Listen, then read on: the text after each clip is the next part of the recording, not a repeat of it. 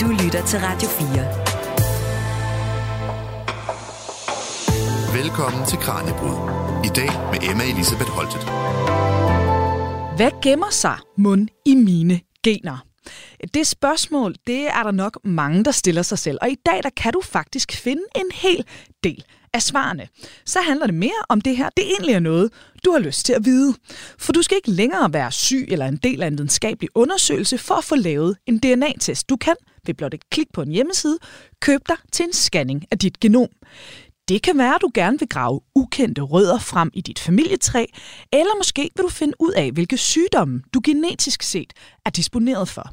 Så, hvor meget kan du egentlig læse i dine gener? Og hvilke overvejelser bør du gøre dig, inden du sender dit DNA afsted til test med posten? Det søger vi svar på her i dagens program, og vi taler derfor senere med en, der har specialiseret sig i slægtsforskning, og som fortæller, hvordan du kan bruge DNA-test som et værktøj hertil. Men vi starter med at tale med en, der udvikler nogle af de helt nye tests inden for det stadigt voksende globale forbrugergenetikmarked. For vi ser nu nærmere på, hvad en kommersiel test kan fortælle dig om din sundhed, og hvorfor flere og flere vælger at betale for at få kortlagt deres DNA. Velkommen her til dagens Kranjebrud. Du lytter til Radio 4. Og nu har vi forfatteren til bogen Forstå dit DNA, en guide, Lasse Folkersen, med på en forbindelse fra København. Og Lasse har tidligere arbejdet som forsker blandt andet ved Karolinske Instituttet og DTU, men har nu sin daglige gang i virksomheden Nucleus, hvor han som CSO er med til at udvikle de her tests til forbrugergenetik, som vi altså skal dykke ned i nu.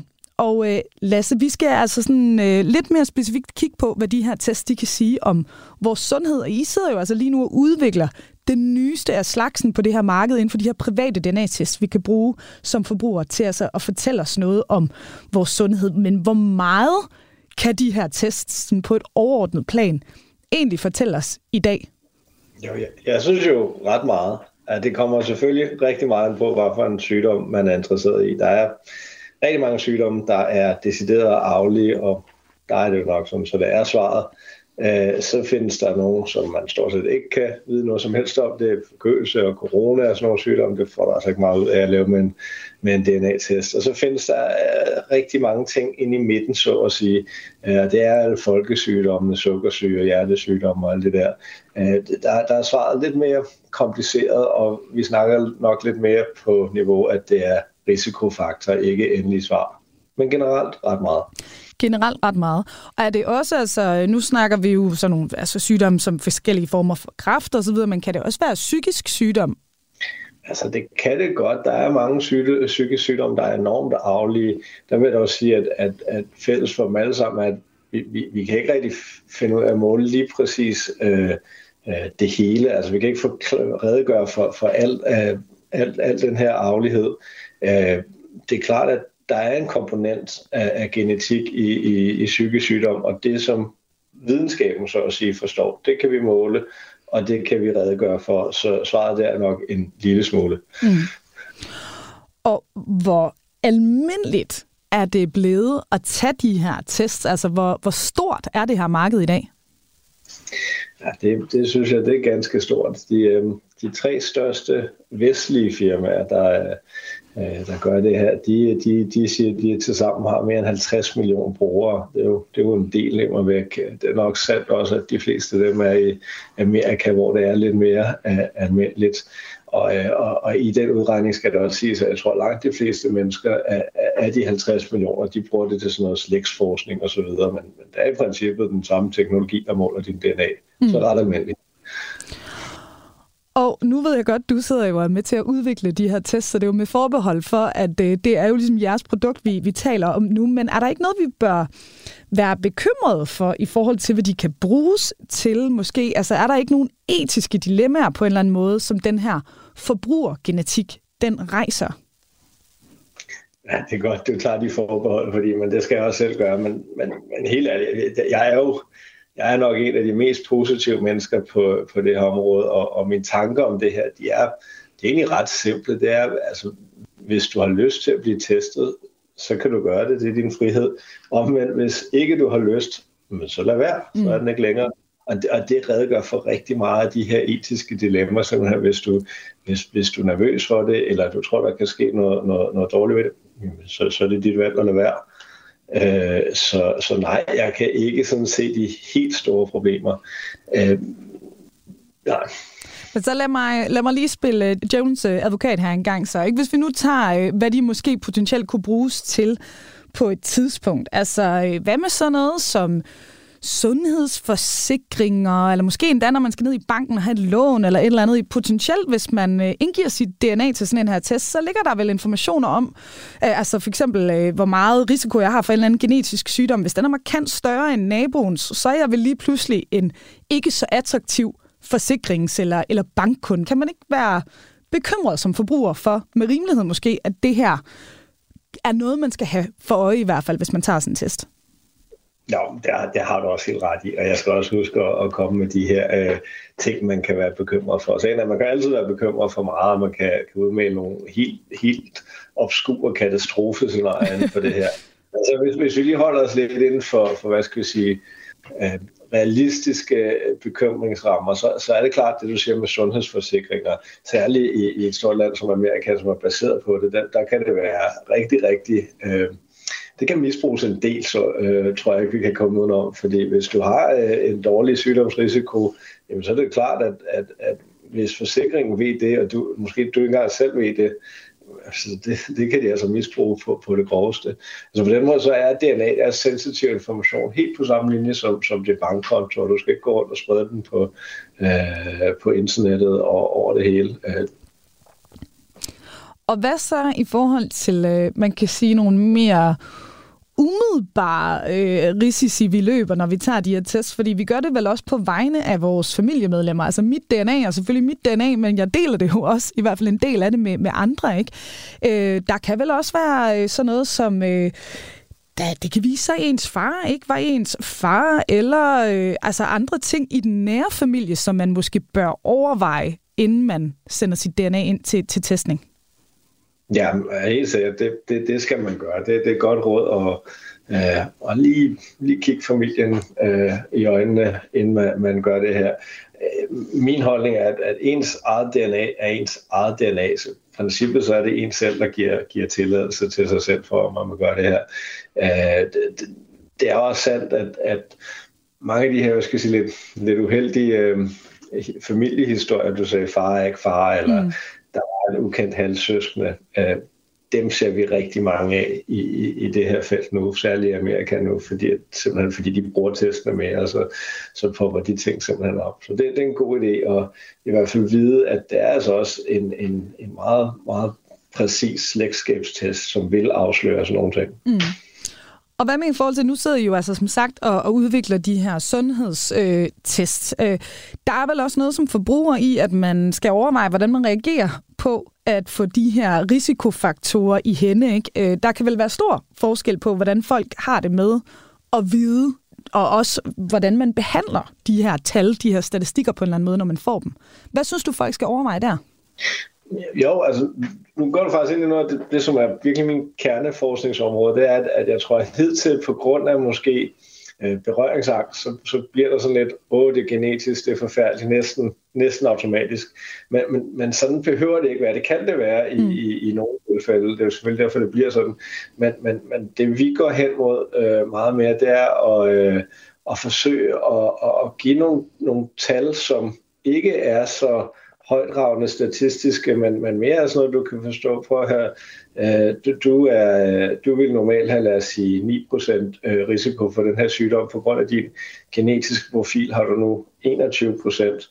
Øh, det ved jeg ikke, om du synes er højt eller lavt selv, men det er, når du selv kan tage stilling til det, og, og det er markant anderledes, end hvis jeg så havde sagt øh, 99 procent risiko for den sygdom. Så jeg tror, vi går øh, mod, mod bedre og bedre oplysning helt enkelt, og det tror jeg vil være brugbart for, for alle. Mm.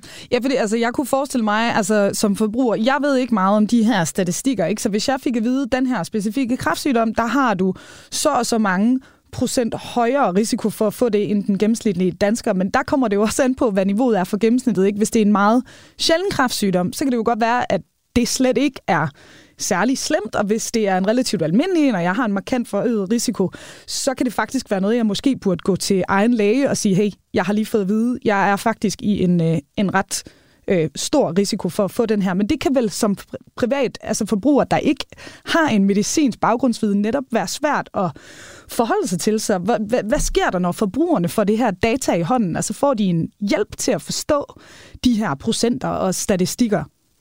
Jamen, ja, det, det er et godt spørgsmål, det der. Jeg, jeg synes, nu, nu siger du øh, som eksempel, jeg har x procent mm. højere risiko øh, og, og, og, og, og at det får der noget baggrundsviden, og det gør det for sådan set også, hvis det er det, man får at vide.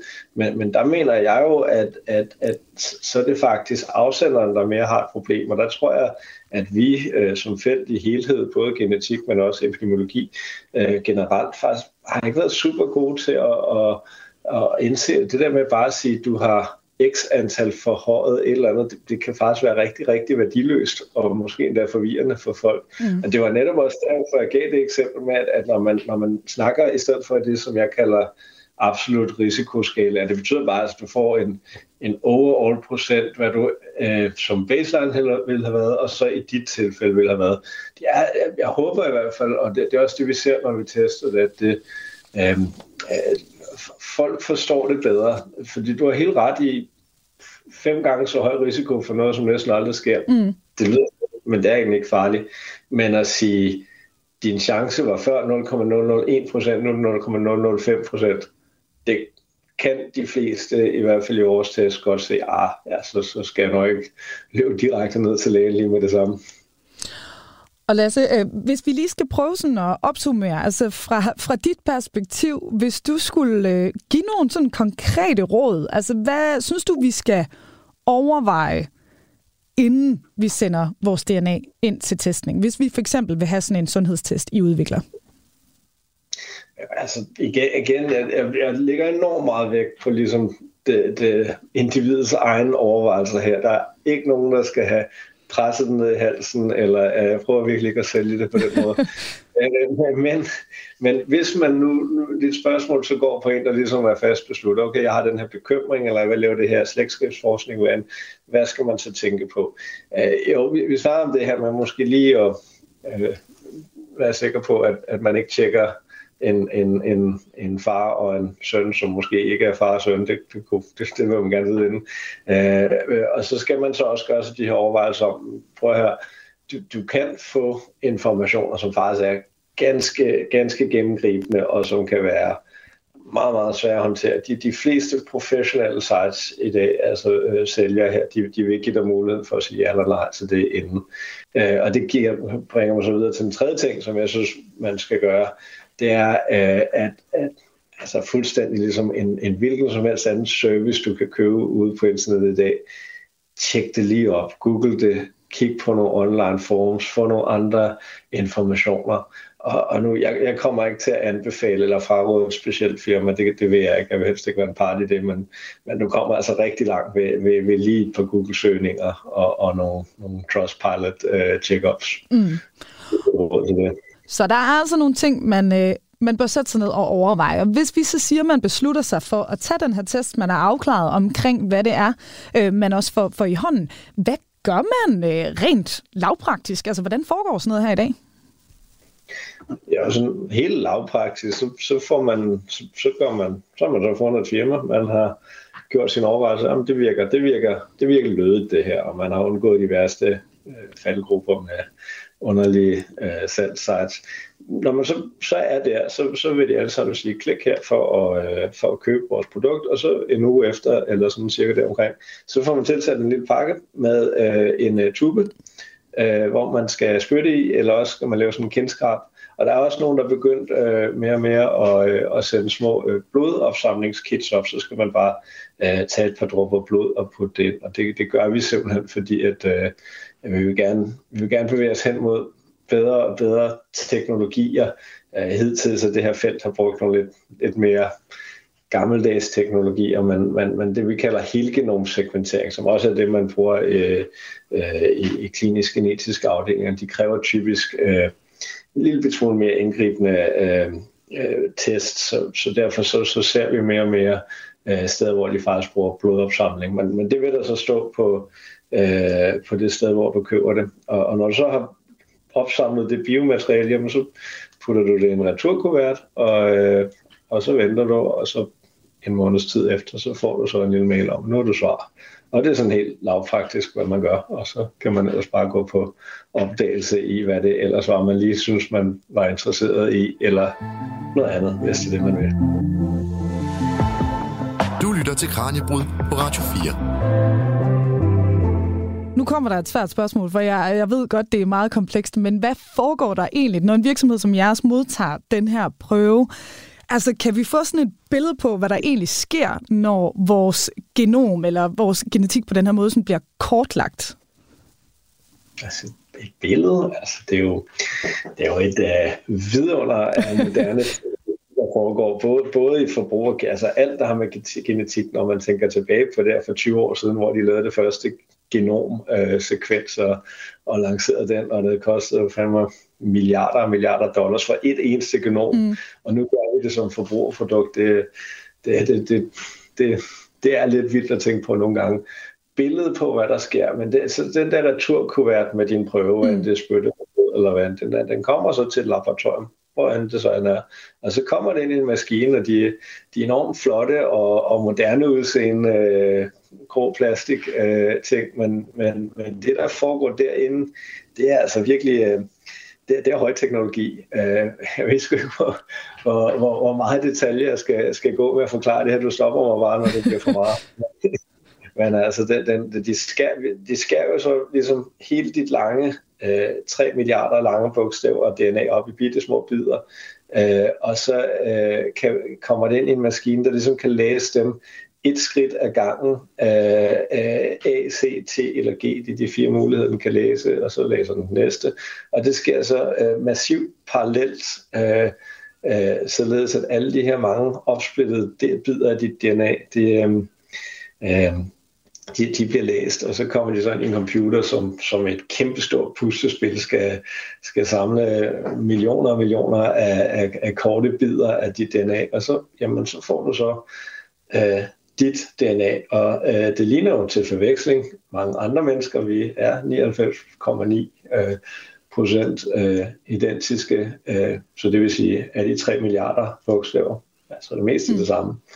Men det er jo netop også lidt af pointen. Vi, vi er interesseret i de ting, der er forskellige, ikke også? Altså, det er dem, der gør os forskellige, øh, fra, fra fødslen i hvert fald. Øh, øh, så der, det er øh, imponerende teknologisk fremskridt, der er sket på det felt siden sidst.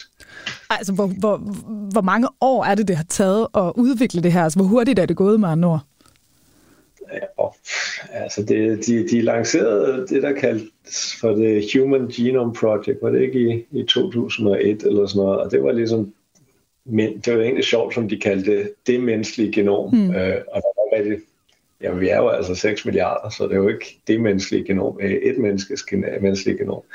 Øh, så, så det er så lang tid, det har taget, og dengang var det en, national indsats øh, fra, fra øh, hele den vestlige verden, øh, som har puttet ressourcer i det. Og, og nu, jamen, det, det koster et par hundrede dollar. Mm. Så får du det samme.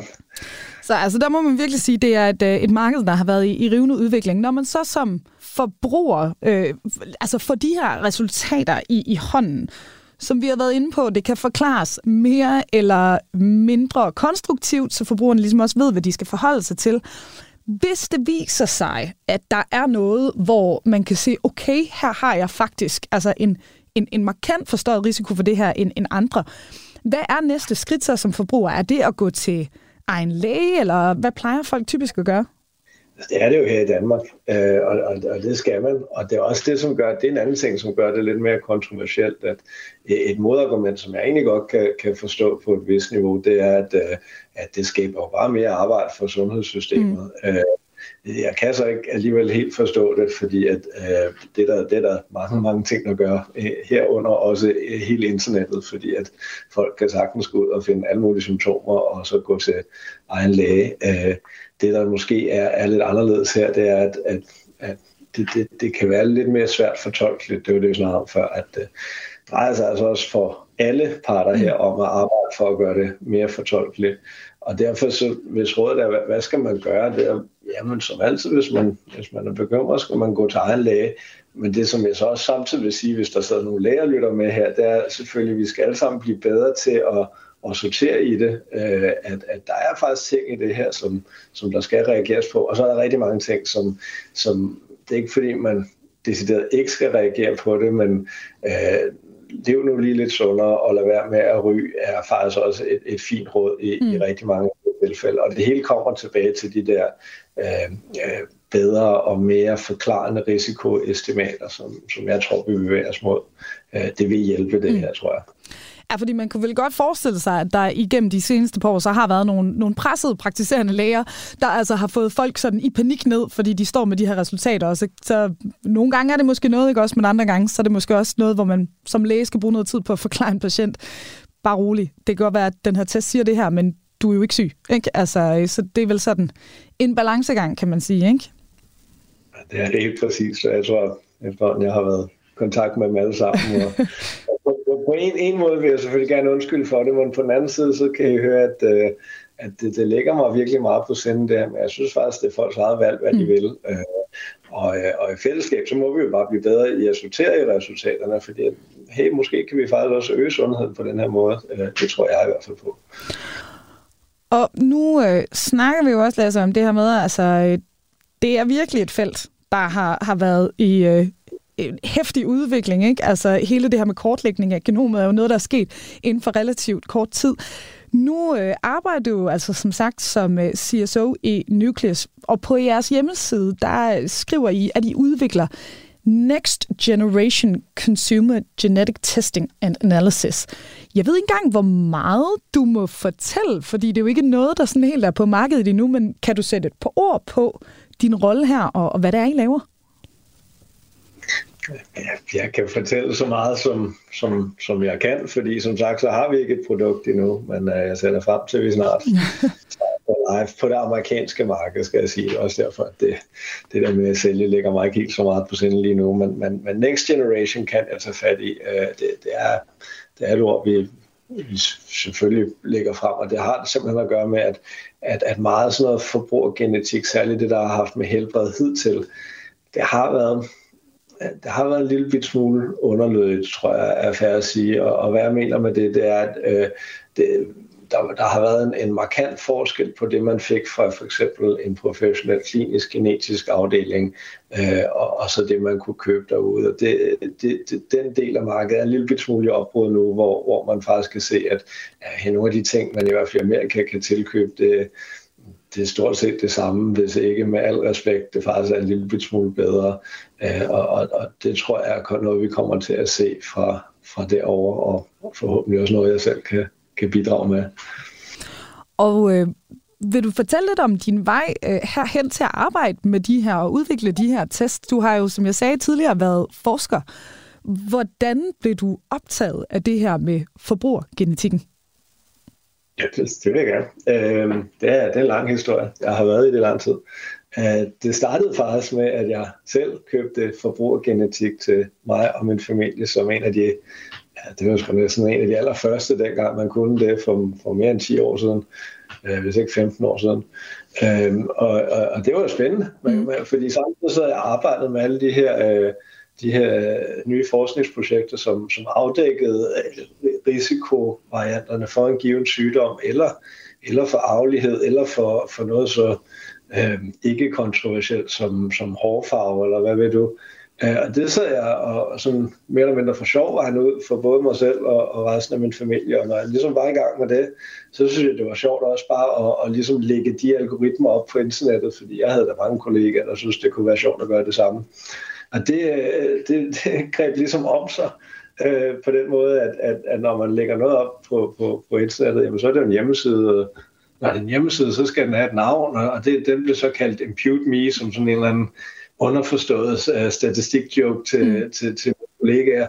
Men, men sagen var, som jeg kunne se, at, at selvom jeg synes, at, at mit hovedjob, det var at lave forskningsartikler, så, så greb det bare meget mere om sig. Altså folk var meget mere interesserede i det der med, at når man selv kan gøre ting, med noget. Så lige pludselig så den website, den voksede fuldstændig over, over ørerne på mig, og, og havde efter, efter efter løbet en, en 5-6-7 år, så havde den 100.000 brugere, som, som havde uploadet deres DNA for at få de her risikoestimater. Og, og det synes jeg på den ene side var, var rigtig spændende og, og, og også ret fedt som, som forsker, ligesom at, at, at, at synes, man bidrager med noget. Men jeg kunne også godt se, at, at det skulle altså professionaliseres. Man kan ikke lave sådan et, et hobbyprojekt i, i, i, i kælderen, som, som, som dybest set kortslutter al medicinsk regulering. Og det er også derfor, det, det der har motiveret ligesom min vej med, at jeg nu, nu prøver at banke det op som, som startup-projekt. Øh, med, med en masse øh, amerikansk øh, venturekapital i ryggen for at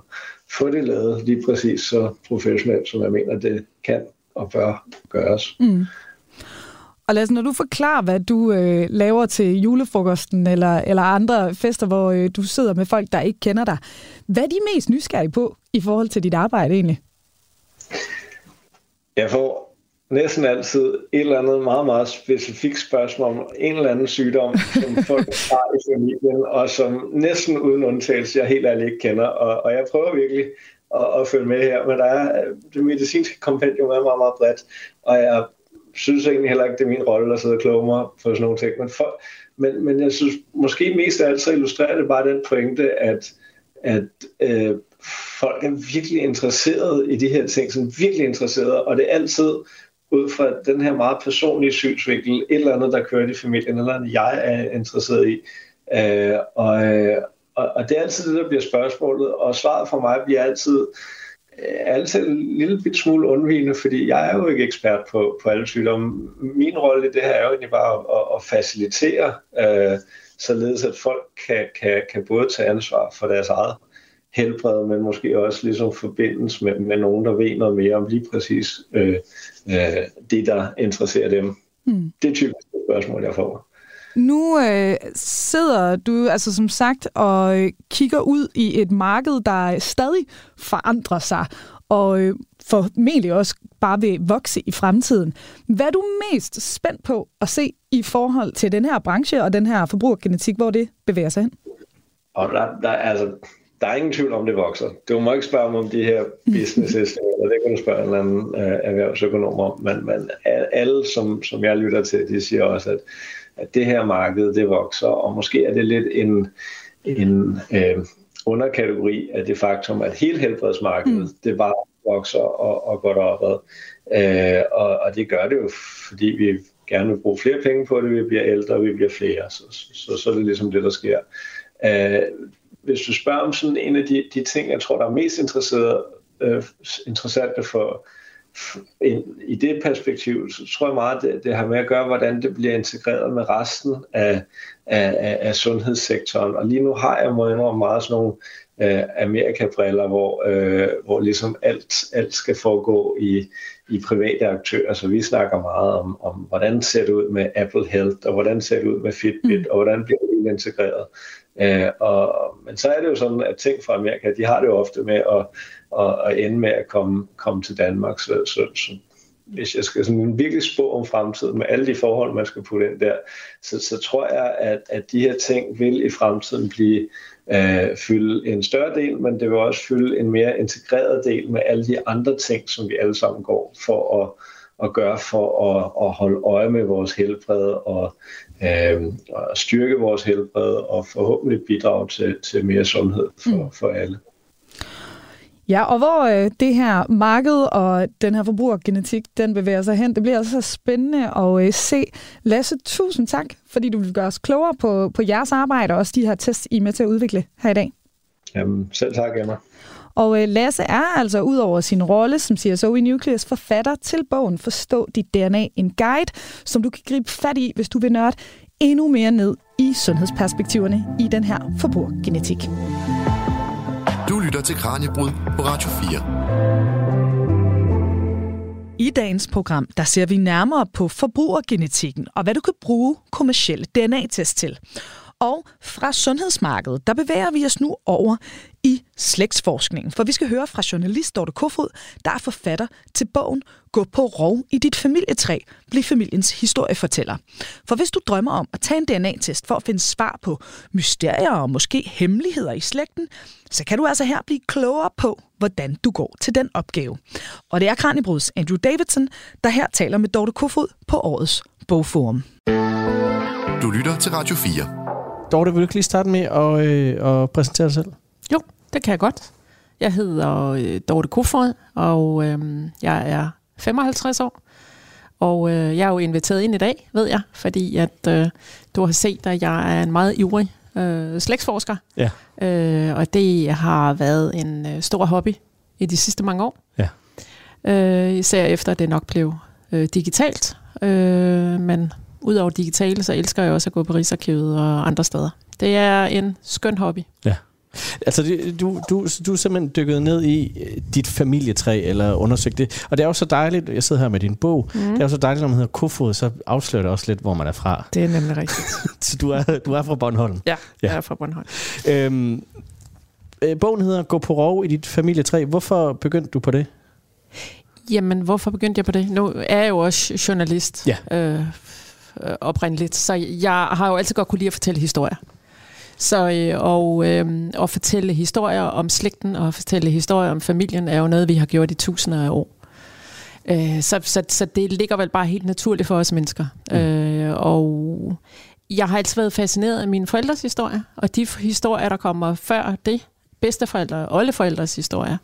Øh, og alt, hvad der er med epigenetik i dag i forhold til traumer, der bliver nedarvet i slægten og, og så videre, så videre. Så der er jo mange spørgsmål, man Mm. får lyst til at stille. Og Ja. jeg har altid haft lyst til at stille mange spørgsmål.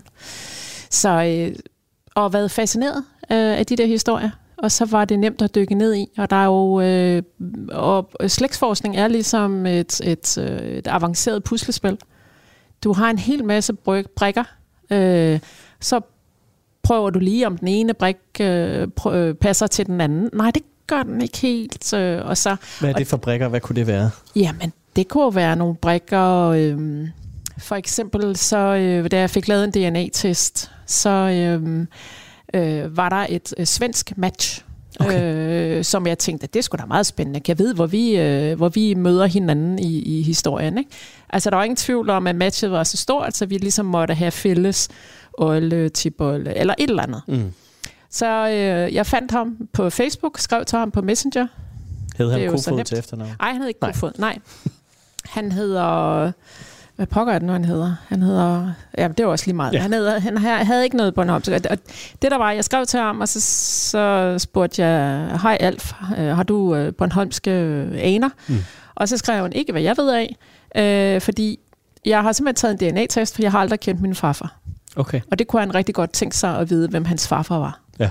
Og eftersom at vi var en del af min familie, min egen søn og min mor, og vi var forskellige, der øh, havde match på ham, så på den måde kunne vi ligesom sige, okay, han havde nok noget Bornholmsk slægt. Ja. Øh, og det anede han ikke selv, fordi hans, øh, hans øh, øh, egen farmor havde aldrig fortalt, øh, hvem øh, der var hvad, hvordan er det? Det er hans fars far, Ja, selvfølgelig. ja, ikke? Det ja. er klart. Ja. Nu skal man lige Ja. ja. holde tungen lige i munden. Ja. Øh, havde aldrig fortalt, hvem det var. Havde altid nægtet at fortælle. Hun havde født øh, Alfs far her øh, i København, mm. som der var mange svenske piger, der gjorde på det tidspunkt. Det var omkring i 1920'erne. Okay. Øh, sådan som vi ved jo Astrid Lindgren, hvis man har hørt... Hun, der var en film om hende her for et stykke tid siden, hvor vi også ved, at hun jo fødte et barn i København. Okay. Det var der mange svensker, der gjorde på det tidspunkt. Øh, det Må har jeg ikke noget med Lindgren at gøre det her. Sidebemærkning. Hvor, hvorfor gjorde de det? Fordi det ved Fordi jeg tror, at, at øh, det var svært. Altså dels så var det jo øh, skamfuldt. Altså det var jo forbundet med en kæmpe skam selvfølgelig at, at få børn uden for ægteskabet Mm. for over 100 år siden. Det var Ja. én ting. Ja. Øh, de svenske regler kender jeg simpelthen ikke til. Klart, men, okay. men, øh, og, men ofte så var det jo også, fødte man dem jo øh, måske i København. Nogle blev adopteret væk, og nogen så var du der en periode, og så tog du tilbage med, Ja. ja. med barnet. Ja. Ikke? Nå, tilbage til Ja, Alf. ja. Der er øh, altså altid mange sidehistorier, men tilbage ja. til Alf. Øh, og, øh, og til Alf, der øh, øh, og i forhold til puslespil og de der brikker. Det var jo det, vi kom fra. Ja. Og med Alf øh, var det super interessant, fordi øh, øh, han, han vidste jo ingenting. Mm. Og, og, og, øh, og derfor så begyndte jeg sådan at tænke, okay, jeg kunne se, at, at han stammede i hvert fald fra min mors side af familien, og det var Kofod siden, og det var øh, murmester Andreas øh, Kofod i Østermarie og Karoline Kofod. Det måtte være der, fordi der var så mange, der var samstemmende med mm. han der.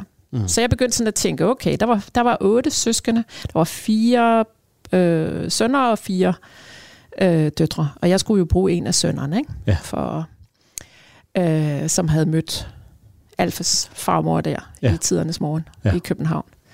Øhm, øvrigt så øh, var det jo også sådan, at vi vidste, at Alfas farmor, hun arbejdede på et hotel i København.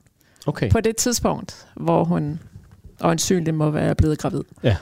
Så, øhm, og, og ja, og det er en længere historie, så fik, fik jeg også lukket en af mine, en af mine de der grandonkler, som øh, en, af, øh, en, der hed P- Peters barnebarn, hun tog også en test, for ligesom, så kunne vi tjekke, om det var Peter, der eventuelt kunne være far. Okay. Øh, det viste sig så, at hun fik så lavet den der test, og det viste sig, at det var langt fra. Øh, så, så det Et kunne ikke være Ja. der. Okay. Så vi prøvede på alle mulige måder, øh, og, og, øh, og til sidst så endte det med, at jeg fandt simpelthen et match i Norge, hvor, hvor jeg kunne se, at jeg havde, jeg Alf, så det var sådan Norge, Sverige, øh, Danmark forbrødring på søstring der, hvor vi kunne se, at vi havde en meget tæt fælles match. Mm. Og hun kunne så fortælle, at hendes bedstefar kom fra Bornholm Okay. og hun havde heller aldrig kendt ham. Men det endte simpelthen med til sidst, efter alle mulige omveje, at vi fandt ud af, at min oldefar var halvbror til Alfes farfar. Okay. Så det, det er jo sådan et detektivarbejde. Fuldstændig simpelthen. detektivarbejde. Ja. Ja. ja, og det lyder, altså det er jo længere historie, men så kan man jo sidde med alt muligt og lokke nogle andre til at tage en test, og mm, sidde med gamle øh, stamtræer og Ja. ja. kirkebøger og frem og tilbage. Ikke? Ja. Lad os lige snakke om de der DNA-test der, ikke? Ja. Øh, Fordi sådan en har du fået øh, lavet selvfølgelig. Øh, h- h- Hvordan foregår det? Altså, h- h- hvad skal man ligesom? Hvor går man hen? Jamen, øh, jamen, du vil jo nok typisk gå på nettet, og så Mm. vil du jo se, hvad er der af forskellige test. Og i dag er der jo rigtig mange, som ligesom går ind og siger, jamen, og som jo også, du kan også finde anmeldelser af, hvilke test der er de bedste, og så videre. Og så, så øh, bestiller du en øh, test øh, på nettet. Mm. I mit vedkommende, så øh, bestilte jeg en øh, MyHeritage. Det er jo mm. nogle år siden efterhånden.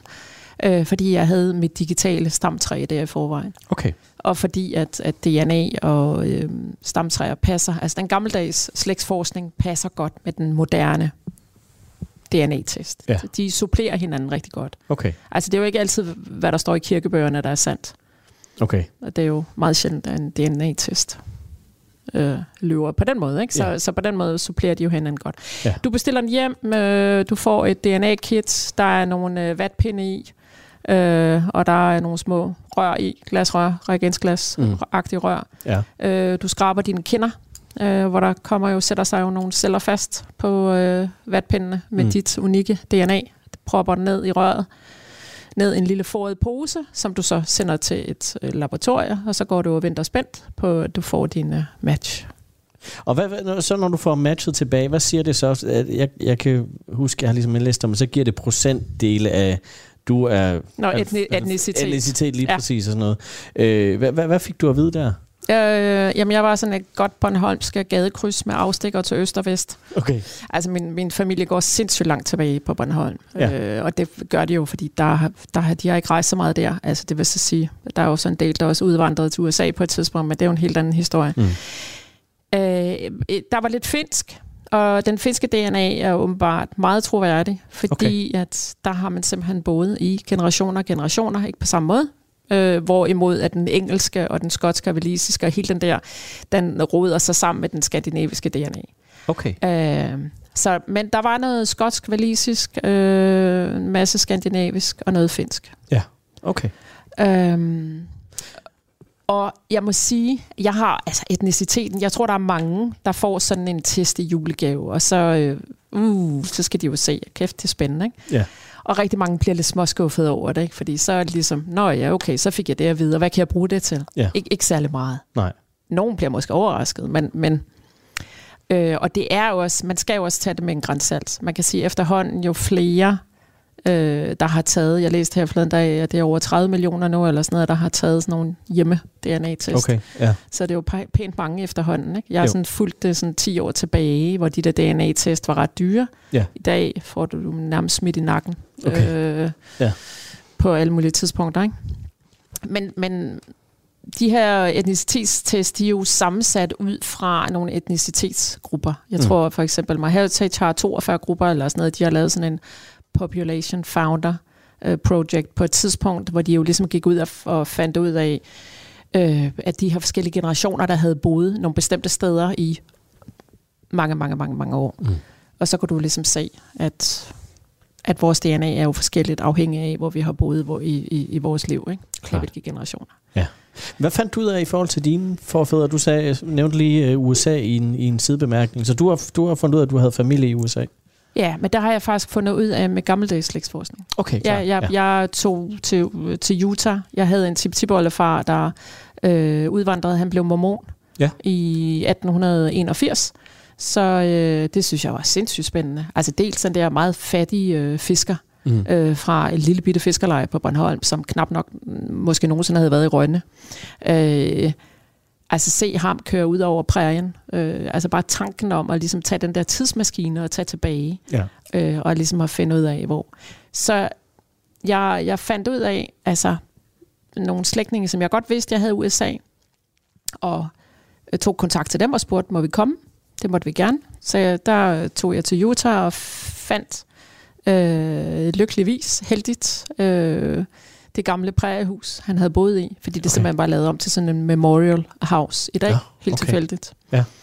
Øh, det var sindssygt spændende at tage tilbage, og det er, øh, det er jo interessant i sig selv også, øh, altså tanken om, øh, at rigtig mange danskere, øh, 10 procent af befolkningen udvandrede dengang, rigtig mange Bornholmer udvandrede øh, på grund af fattigdom Mm. Øh, på samme måde, som rigtig mange udvandrere i dag på grund af fattigdom. Så det er jo også en forståelse for, hvorfor vores egne vores egen slægt har udvandret på et Mm. tidspunkt. Det giver jo en forståelse for, hvorfor andre også, altså hvorfor, øh, hvad kan man sige, strømme af mennesker altid flytter sig hele verden rundt. Ikke? Så ja. på den måde er der jo ikke særlig stor forskel på os. Mm.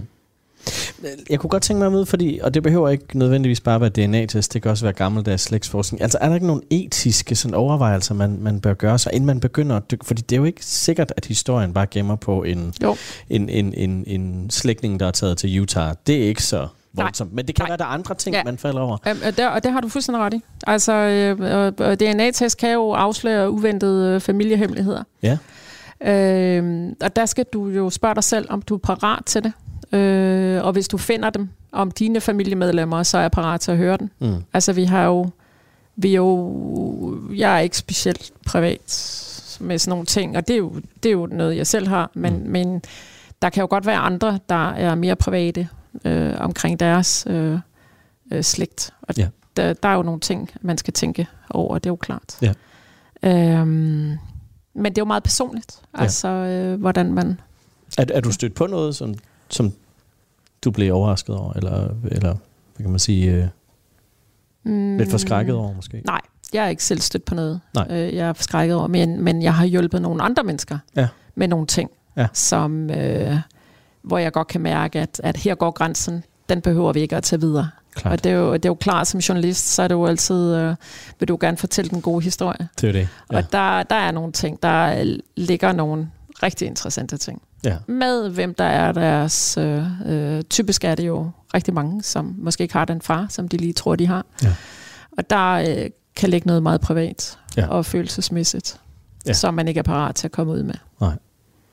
Altså det har også været, øh, som du siger, øh, de her DNA-tests får man næsten smidt i nakken nu. Ikke? De var vildt dyre engang, og nu, nu er det mere, blevet mere øh, gængs. Men så sker der jo også det, som der sker med ting på internettet, at på et tidspunkt, så bliver de desværre lækket eller stjålet. Øh, og det der er jo sket for, øh, så vidt jeg kunne læse, så var det 23andMe, som er et, et lignende øh, selskab, som det du nævnte før, øh, MyHeritage, at deres data er blevet lækket. Hmm. Og det er faktisk noget, så vidt jeg kunne læse mig til, som også er blevet brugt på at, at, at kigge på øh, bestemte etniciteter mm, mm. Og, øh, og lave en, en database for dem. Det er jo skrækkeligt. Ja, ja, det er, det er jeg helt enig. Hvad, hvad, hvad, altså, hvad, hvad, hvad gør man med, med sådan en... Fordi det er jo forfærdeligt, at data også bliver brugt på den måde. Hvad gør man med, med sådan Altså en, efter sådan jeg et kan problem? forstå på 23andMe, så har de jo gjort alt for at øh, minimere det mm. datalæg, der har været hos Ja, dem. Ikke? ja. Øhm, og øh, jamen, men det er rigtigt. Altså, hvis du spørger mig, om jeg er bekymret for det, øh, ikke, ikke, ikke rigtigt. Mm. Men, og det kan jo selvfølgelig også godt være, at der er nogle ting, som jeg ikke lige ser her, men, men, men som vi talte om før, så er der omkring 30 millioner, som har taget øh, en, en hjemme-DNA-test i dag. Øh, og vi er jo, mennesker er jo ikke overdrevne bekymrede sådan generelt over datalæk. Altså, tænk på, øh, tænk på, hvor meget hvor digitale vi er i dag. Ja. øh, og der er jo, øh, og man må jo sige, at der er jo en risiko ved det. Og der er der jo. Altså, der er øh, en sandsynlighed for databrud for alle virksomheder i verden. Det, er det er der. Ja. Så det skal man jo gøre op med sig selv, men, men du har fuldstændig ret. Altså, der er nogle scenarier, som, øh, hvor man tænker, jeg, jeg synes der også, der er noget ved DNA-test i forhold til, der er også, du kan også få lavet en sundhedstest. Der har jeg ikke selv haft lyst til. Mm. Det, er jo, det er jo sådan en personlig ting også. Øh, kunne man forestille sig, at der er virksomheder, der i fremtiden vil bede deres medarbejdere om øh, øh, at få lavet sådan en DNA-test? Mm. Det lyder da heller ikke særlig rart. Nej. Altså sådan, det er sådan lidt George Orwellsk øh, 1984 om Det må igen. man Ikke? sige. Ja. Øh, så man kan da forestille sig alle mulige ting, og i, i, øh, efter, politimæssig efterforskning vil der vel også ligge nogle ting, hvor man kan sige, at, at, at det er farligt. Ikke? Ja. Lige i forhold til slægtsforskning. Altså, øh, ja. Jeg, har, jeg, jeg, er ikke, jeg er ikke selv bekymret, Nej. men, men jeg kan godt se, øh, at der ligger nogle perspektiver i det, som selvfølgelig. Ja. Og, men jeg er jo også overbevist om, fordi der netop ligger der i, så gør de firmaer jo også alt for at, at sikre sig, Ja. øh, at de er så sikre som overhovedet muligt. Ikke? Mm. Hvad er den største gave, du har fået ud af at forske i din slægt og, og ligesom dykke ned i den? Det er de mennesker, jeg har mødt. Altså i virkeligheden. Øhm, det, nu, nu er det jo også en hobby. Altså der er jo hele tiden... Øh, jeg synes jo, jeg plejer at sige, at slægtsforskning er lidt ligesom juleaften eller sådan noget. Ikke? Du, du forventer, du får en gave, du kigger efter noget, Ja. og så får du noget helt andet. Ja. Altså den der med... Så får du en og- blød pakke. Ja, ja, men så er det måske den fedeste bløde pakke. Ja. Ja. Eller, øh, men der er altid overraskelser, og Mm. det er jo enormt spændende. Det er jo en fed hobby at have på den måde. Og det er det der detektivarbejde, som, som jo bare bliver ved med at give noget. Ja. Øh, og det der med, at jeg bliver ved med at, at møde nogle mennesker også. Jeg får nogle amerikanere på besøg her øh, til sommer, næste sommer. Øh, er jo spændende. Mm. Altså det er... Øh, det er jo øh, øh, venner, som du ikke har mødt endnu. Altså, Ja. På den måde, ikke? Ja. Og så er det nørderi. Og det er jo det er sjovt. Sidste spørgsmål. Nu var jeg jo øh, hurtig til at kigge på dit navn og udpege, hvor du kommer fra. Øh, mit fulde navn er Andrew Thomas Davidson. Hvor tror du, jeg har rødder fra? Øh, ja, det, jamen, formentlig USA eller eller andet. Eller? Ja. Nej, det er faktisk øh, et skotsk efternavn. Nå, det er skotsk, okay. Davidson-klanen, kunne jeg læse mig til, tabt alle de krige, de var med i. Så det var en rigtig dårlig klan, faktisk. Men sådan er det jo så meget. Men, men selvom de tabte øh, krigene, så kan det jo godt være en god klan alligevel. Ja, det er rigtigt. Ja, ikke? Ja, det, det skal man på. ikke, men altså, ofte så er det jo, øh, det er jo, det er jo, det er jo, jeg bliver lige nødt til at tilføje, mm. jeg synes jo i virkeligheden, nu har du jo haft nogen, der var i krig, det var også meget spændende, men det er jo i virkeligheden ganske almindelige mennesker, der har de fedeste historier. Mm. Altså, de har fået mange børn, de har fået børn til højre og venstre, der har været alle mulige forskellige. Altså, man behøver ikke at have en sørøver, eller en eller en præsident, eller en tredje berømthed, for at, at have en spændende slægt. Mm. Det er jo fedt bare at dykke ned i og se, hvad du står på skuldrene af. Dorte Kofod, forfatter til Gå på Rov i dit familietræ. Tak for din tid. Det var en fornøjelse. Lytter til Kranjebrud på Radio 4. Som vi kan høre, så er DNA-test et værktøj, der kan hjælpe dig med at grave spændende historier og måske hidtil helt ukendte rødder frem i dit familietræ. Men, som vi også har været inde på i løbet af udsendelsen, før du kaster dig ud i forbrugergenetikken, hvad end det er med henblik på at blive klogere på din slægt eller din sundhed, så overvej, hvad du vil bruge resultaterne til, og måske tal med din nærmeste familie om det. Men hvis du beslutter dig for at sende en lille del af dig selv afsted til testning, så er der altså, som vi kan høre, masser af viden, du i dag kan få ud af dit DNA. Vi er tilbage igen i morgen kl. 12.10, hvor vi undersøger sprogets indflydelse på klimadebatten. For måske har vi brug for nye ord, når vi taler om vores aftryk i verden. Det dykker vi ned i her, men indtil da, så er det blevet tid til nyhederne. Mit navn er Emma Elisabeth Holtet. Kranbrud er produceret af Videnslyd for Radio 4 på Genhør, og tak fordi du lytter med. Han nægter, at der har været tale om sådan en bevidst manipulationsstrategi fra hans side. Ikke? Charles Manson. Og det er jeg overbevist om, der har været. Kultlederen, der endte som centrum for en række bestialske drab. At det lige går ud over de mennesker, det går ud over, det er et tilfælde. Lyt med, når vært Christoffer Lind og religionshistoriker Peder Bybjerg forsøger at forstå mennesket bag monstret i Krimiland. Manson er helt sikkert sociopat. Højst sandsynligt psykopat. Find det i Radio 4's app, eller der, hvor du lytter til podcast. Radio 4. Der er måske mere bag. Ikke så forudsigeligt.